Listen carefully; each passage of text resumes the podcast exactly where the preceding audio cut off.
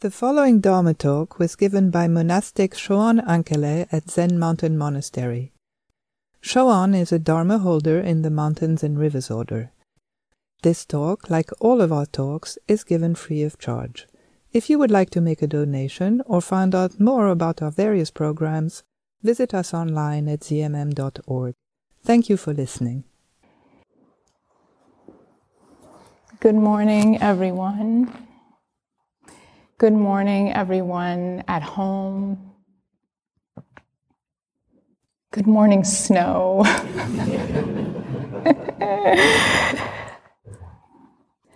um,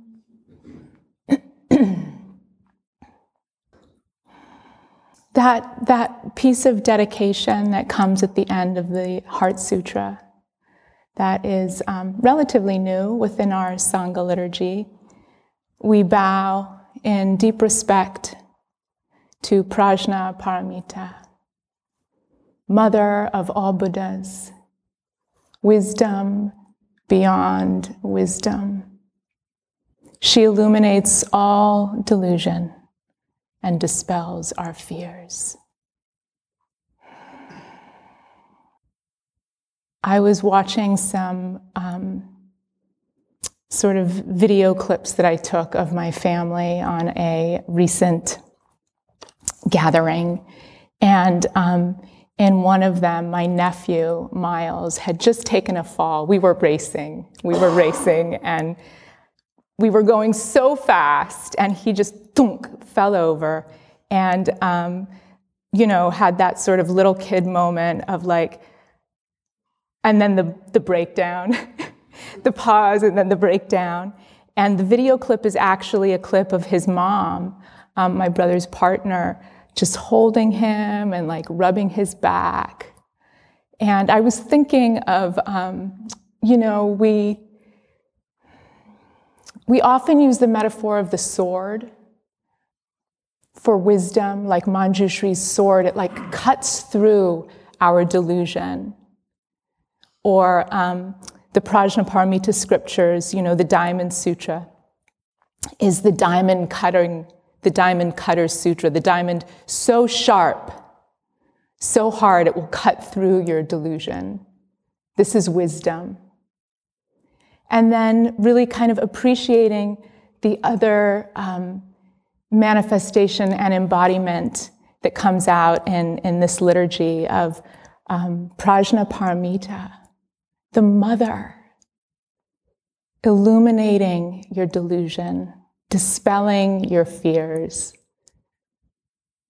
Can we allow for the possibility that this um, wisdom path, this waking up, this liberation, uh, there's, there's so much fear, right, in our human experience. There's so much fear. Can we also allow for the fact that like this wisdom can like hold us in our fear? It's actually something we can rely upon, be um, cradled by our own wisdom. So that's what I wanted to explore.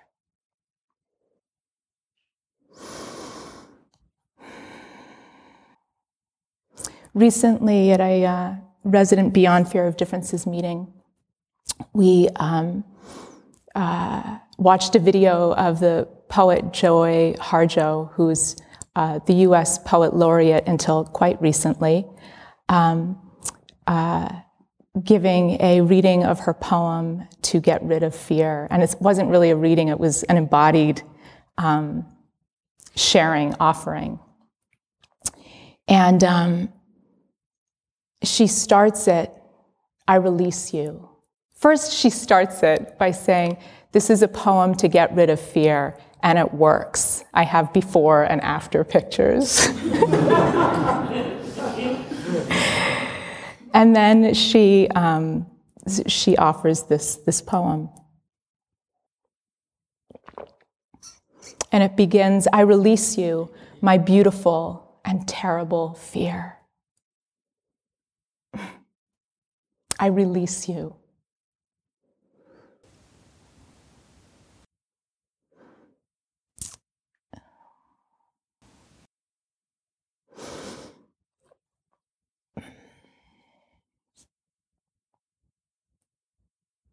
It's really hitting me.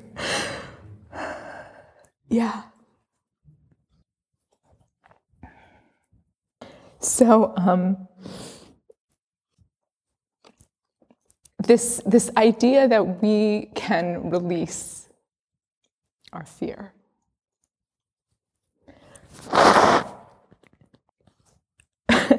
Sorry.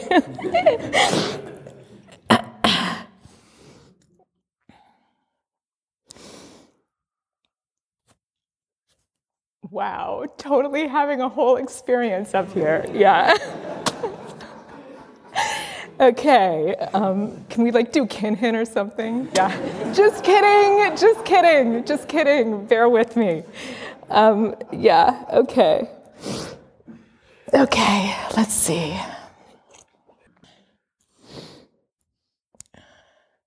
So I guess, um, you know, there are times when, of course, we have fear. Uh, and, you know, people say like fear is a healthy response to like certain situations where you're in danger. Fear like helps you like get out of there. But um, but then you know it's like I feel like in in Joy Harjo's poem where she where she goes with it is um, kind of like here I'll, I'll, I'll, go to the end i can't really get through the whole poem right now we're just going to go to the end you can look it up later online okay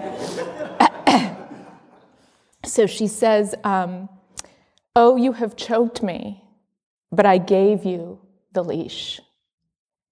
You have gutted me, but I gave you the knife. You have devoured me, but I laid myself across the fire. I take myself back, fear. So, like, we learn how to do this. It's like a real thing. It's like a real thing.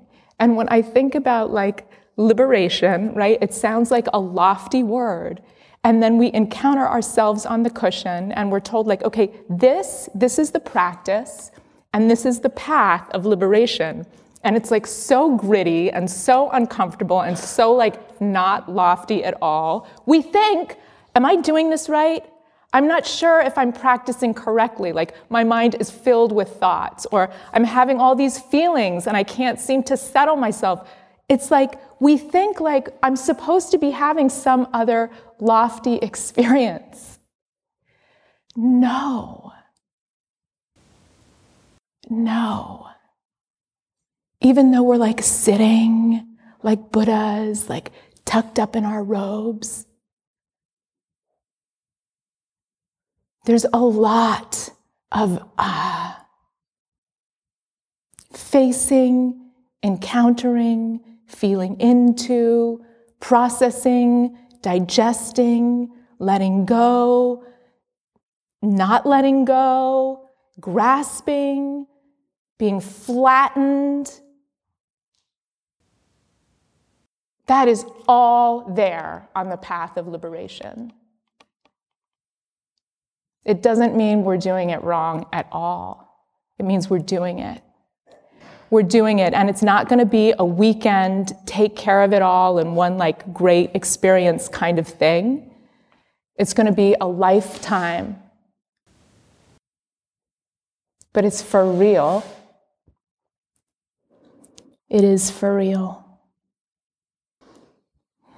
the kinds of fear that arise when the threat is just in our mind, right? When it's not the, uh, the, the actual menace from outside. We start to get to know it. Our fear of losing control. And again, it's like the words sound like, oh, yeah, I'm afraid of losing control. But when we're the one who's sitting there afraid of losing control, It's fucking intense. Right? We're afraid of feeling our feelings.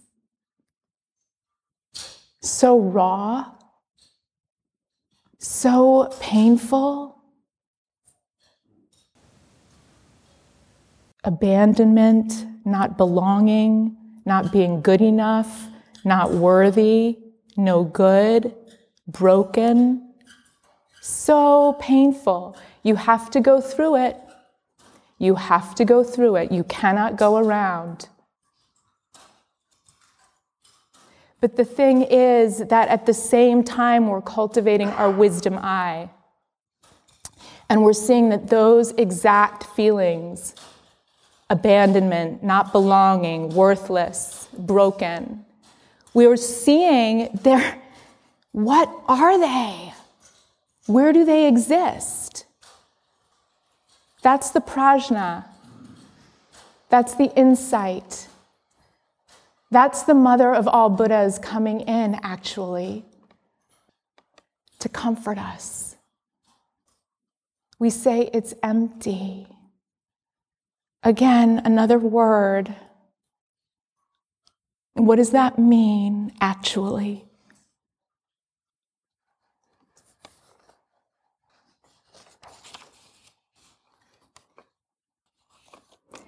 The self is empty. What does that mean actually? Well, sometimes it sounds scary.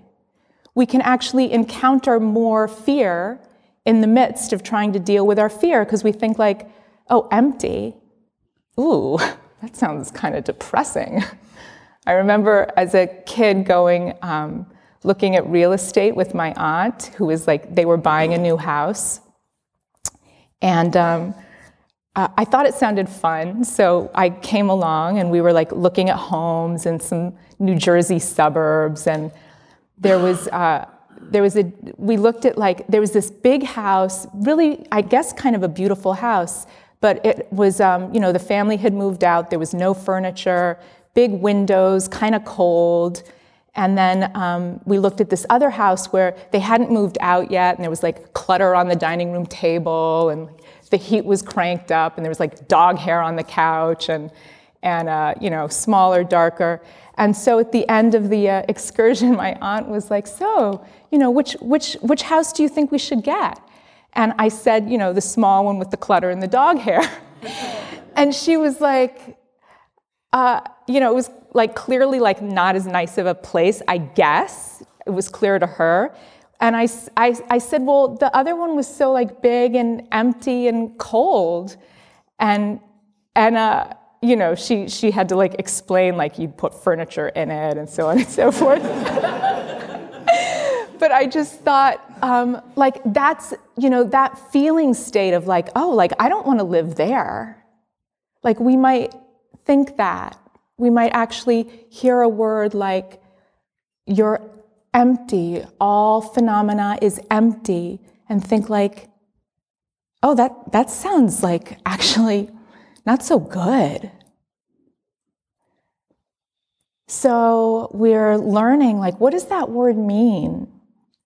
What does empty mean? What is the self is empty? Well, we start to see, uh, we're looking at that fear, looking closely. This is why the container of um, zazen, or like the container of sesshin, we're just ending a weekend session today, can be so powerful because we're not going anywhere. That's the agreement, right? That's the containers. Like we take our seat and we're not going anywhere. And I mean, everybody, you know, sooner or later, or maybe constantly feels like getting up and leaving. Really normal. But we don't, it's amazing that like doesn't happen. It doesn't happen. We like give each other that, right? We stay, we sit with it. And it's only because of that that we can start to see through, right? You think about like, of course, you know, take something like physical discomfort, it arises in our ordinary life always you're to move, you're to shift, you're to change, you're to rearrange. In the context of Zazen, we have this opportunity to see, like, oh, there's another way to work with what's uncomfortable. And so this, the same thing is true about all of our feeling states. There's another way to work with them. We can just be present with them. And when we're present with them and we're not chasing after them, and we're not trying to get rid of them, and we're actually just spacious and awake, experiencing them, we start to see for ourselves what this word emptiness is pointing to. Words can't touch it. We say empty because it doesn't have a fixed being.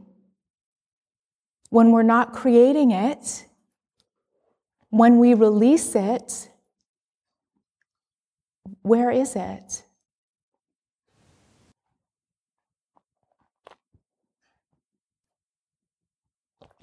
With fear, we see often we're protecting ourselves. Almost always. Judy Lief said, um, gasoline, no, the gasoline of the ego, of the self, is fear. Fear is running our sense of self. And our sense of self is generating fear at a subtle level, almost all the time. And so as we start to see into, you know, the empty nature of things, so we start with like the things arising in our mind and we start to work into, you know, it's like as we start to be able to see the empty nature of things, we begin to appreciate like, oh, this, this has to be universally true. It's not just like there's a sort of a stream of dharmas that are empty and the other ones have self-existing nature. We, part of the wisdom is that we see like, oh no, it's, it has to be true for everything. And, and this too. And we can see into our own emptiness and that can be scary because we've invested so much in our sense of self. And so, luckily, like, at least in my experience, this happens over time, and you sort of like, you're in charge, so you're moving at your own pace.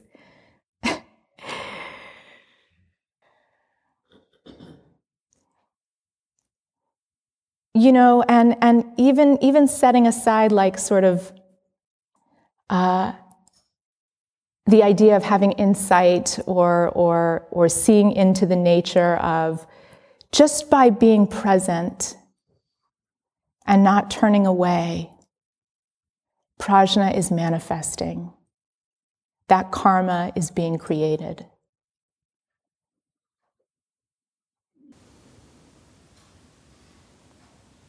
And that, that you know, shunyata is the, um, the, the Sanskrit word that is being translated as emptiness, or in earlier translations, often as voidness.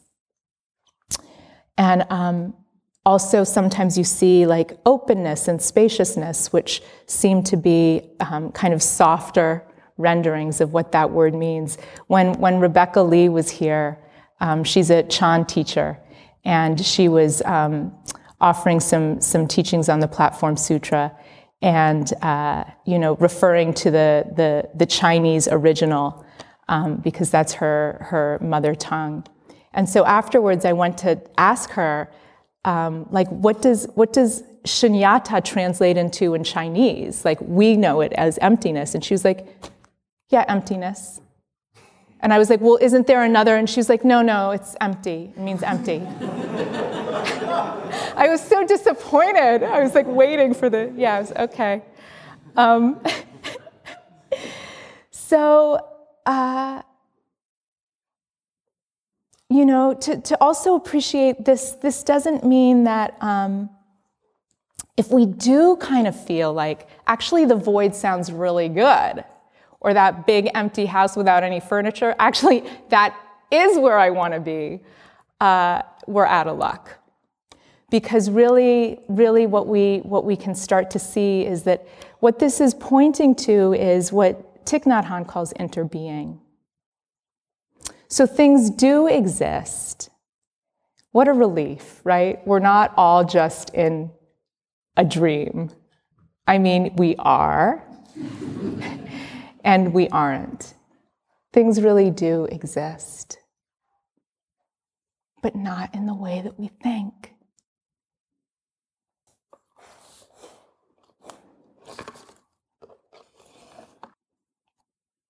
So, in the Diamond Sutra, early on, um, so let's see. This is Thich Nhat Hanh's translation. So, Subhuti, one of the, the, the Buddha's foremost disciples, is, is asking the Buddha if, if bodhisattvas want to wake up, what should they rely on and what should they do to master their thinking? And um, so, this is like the big question, okay? if we want to wake up, what should we do? Right? So you're going to the teacher, the Buddha, and you're like, okay, I'm on board. I want to be liberated. What, what should I do? How should I master my thinking? And the Buddha said to Subhuti, This is how the bodhisattvas master their thinking.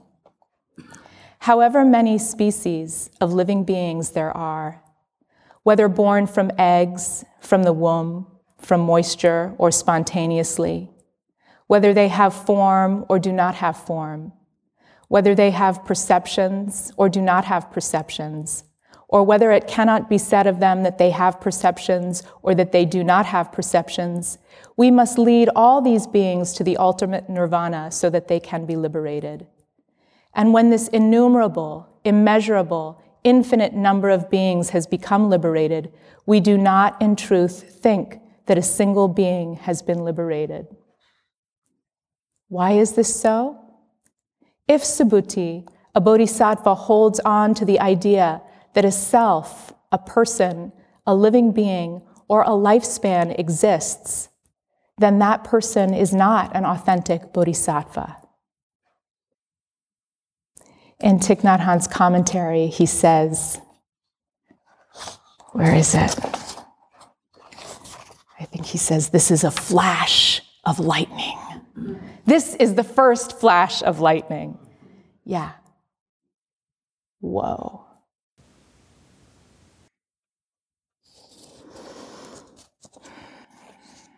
If we think that a self, a person, a living being, a lifespan exists, we're not seeing clearly.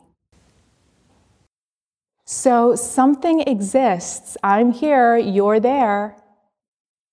What's going on? When we read in the Mahayana scriptures, like in the Lotus Sutra or, or um, some of the others, uh, I'm thinking of the Lotus Sutra because we studied it so recently and, and someone brought it up. Like those opening sort of super cosmic scenes that seem like so not Zen. Like, whoa, Buddhas and worlds and like, you know, all these bodhisattvas and deities and so on and so forth, like emanating out and rainbows and so on and so forth. And we're like here in our neat black rose. the sutra is trying to stretch language and our conceptual mind to like deliver what is going on. I remember in a mondo um, a, a, number of years ago, uh, you know, the, the, the teaching on no self was, was on the table, and someone raised their hand and they were like, yeah, well, I just don't get like how it would be possible to function without a self. And um, I can't remember whether it was Shugen Roshi or Ryushin um, at that time, but one of them was like, well, it's happening right now. And the person was kind of like,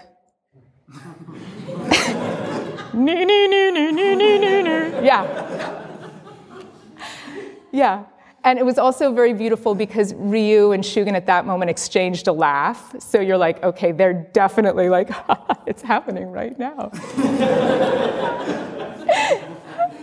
We're all functioning perfectly without selves. Yes.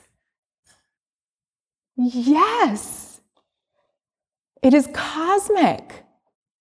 The Dharma is cosmic.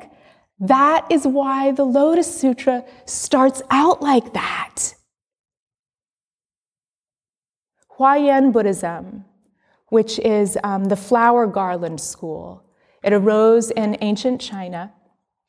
And there, the teaching of emptiness was really explicitly sort of rolled out as interdependence, interbeing, um, the interpenetration of all phenomena.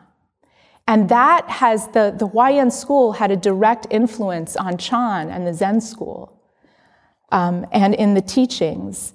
And one of the things that is attributed to the Huayan school, which we see so much within the Zen school, is this appreciation for all phenomena as um, intrinsically perfect and sacred. The grasses, the snowflakes, not separate right? Dogen Zenji saying, when the 10,000 things advance and realize the self, that's enlightenment. Not when the self tries to advance and realize the 10,000 things. So when the Diamond Sutra says you are not a being, there's no person here, it means not, not how you see it, not separate.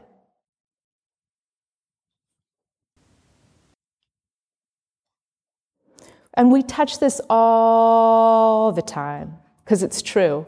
We touch it all the time.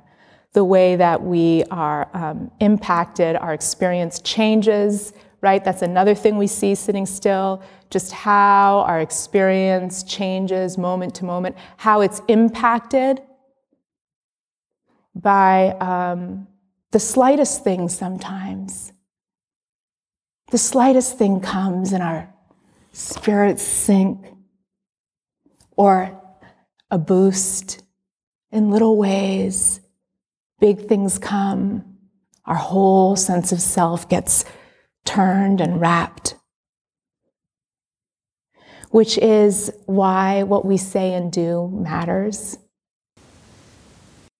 We're impacting each other all the time. The teaching on just be kind, right? Somebody asked the Dalai Lama, like, what does it all come down to? And he said, kindness.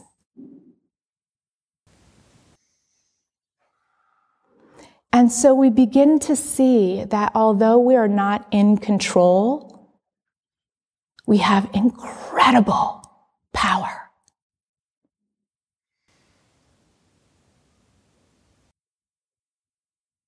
That's why we can liberate ourselves. All the way along, all the way along, we have this incredible power. To sit there and let yourself experience hardship without getting up is a manifestation of your incredible power. To be hurt, have your feelings hurt, and work through it, process, processing within and maybe with others, is a manifestation of your incredible power. To be the one that hurts the feelings and then apologize, come forward, be humble, vulnerable own it, uncomfortable as it may be, is a manifestation of your incredible power. Please look closely so that you see that. It would be a shame to live this life and not know that for yourself. So we train We train in coming into contact with, more deeply understanding, and ultimately manifesting and actualizing our incredible power. This mind.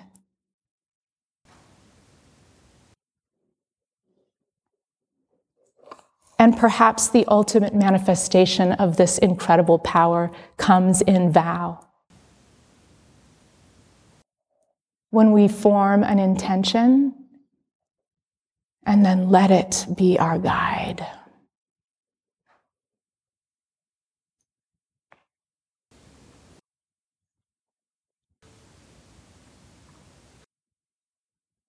The Bodhisattva vows are all basically teachings on how not to be stopped by our fear.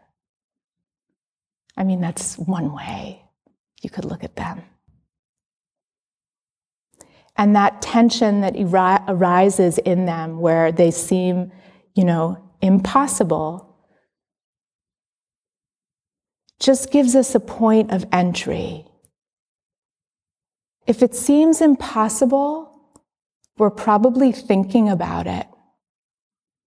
And of course, the invitation is to practice it.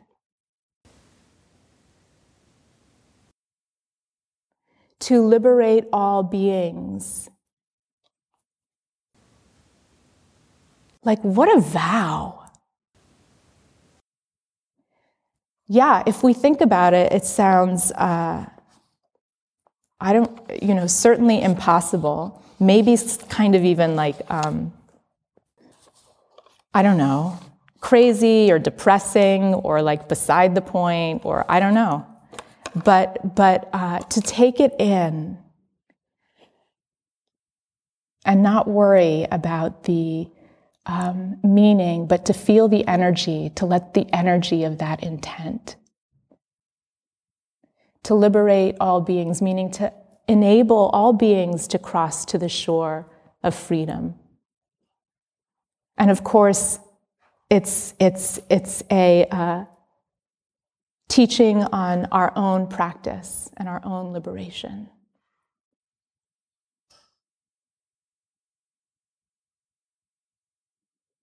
And a vow means that even when it seems impossible, we're not stopped by that. That we can live within the space where we actually don't know what's possible and what's not possible. That's not our concern.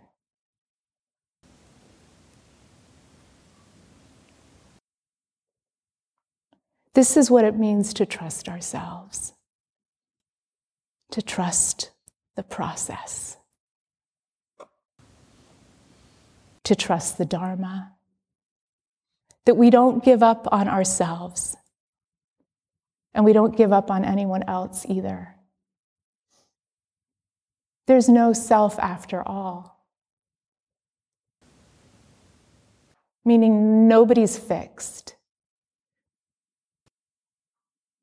Everything's constantly arising due to causes and conditions, dependent origination. This is the core of what the Buddha saw. We see it that's emptiness, dependent origination. Which means everything is affected by everything else. Which means everything is workable. And we have no business saying it's impossible to save all beings.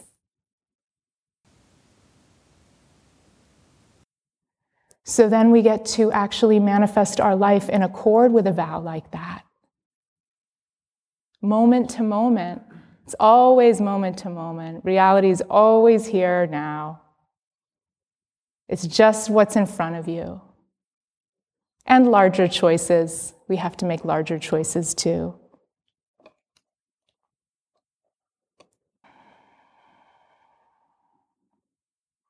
So I think about, you know, our Sangha. And um, what does it mean when we say, realize the Buddha way together?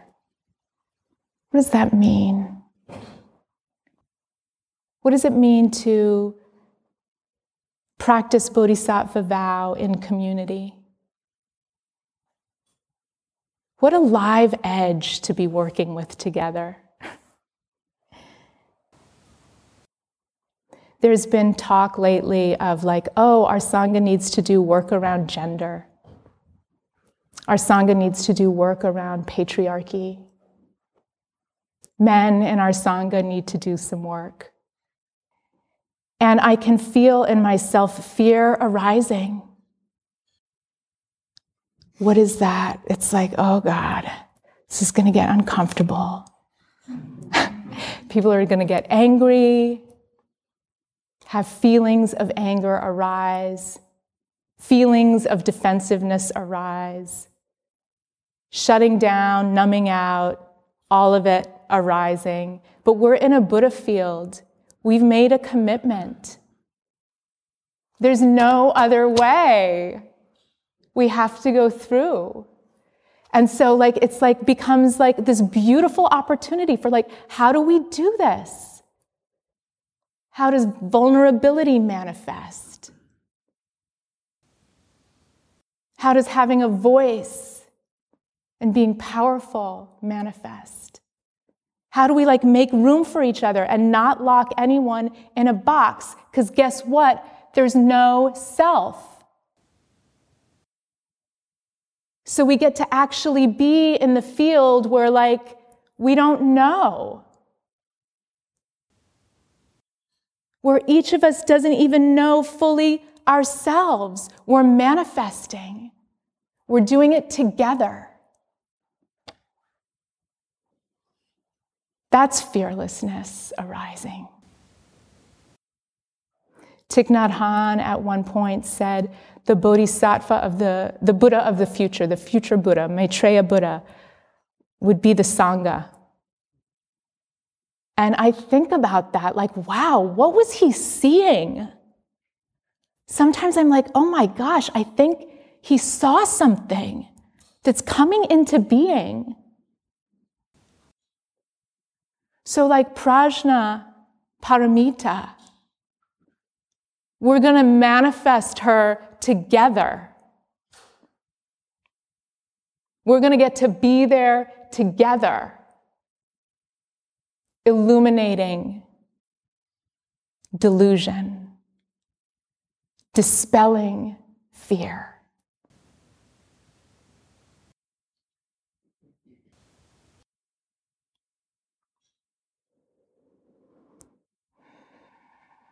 Sangha is empty. Just always arising interdependently.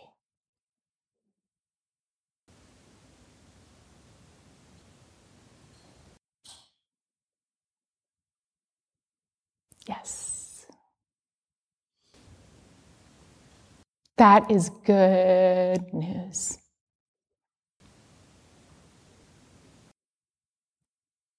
Let yourself be caught. When you're falling, let the Sangha catch you. And when you see someone else falling, you hold out your arms.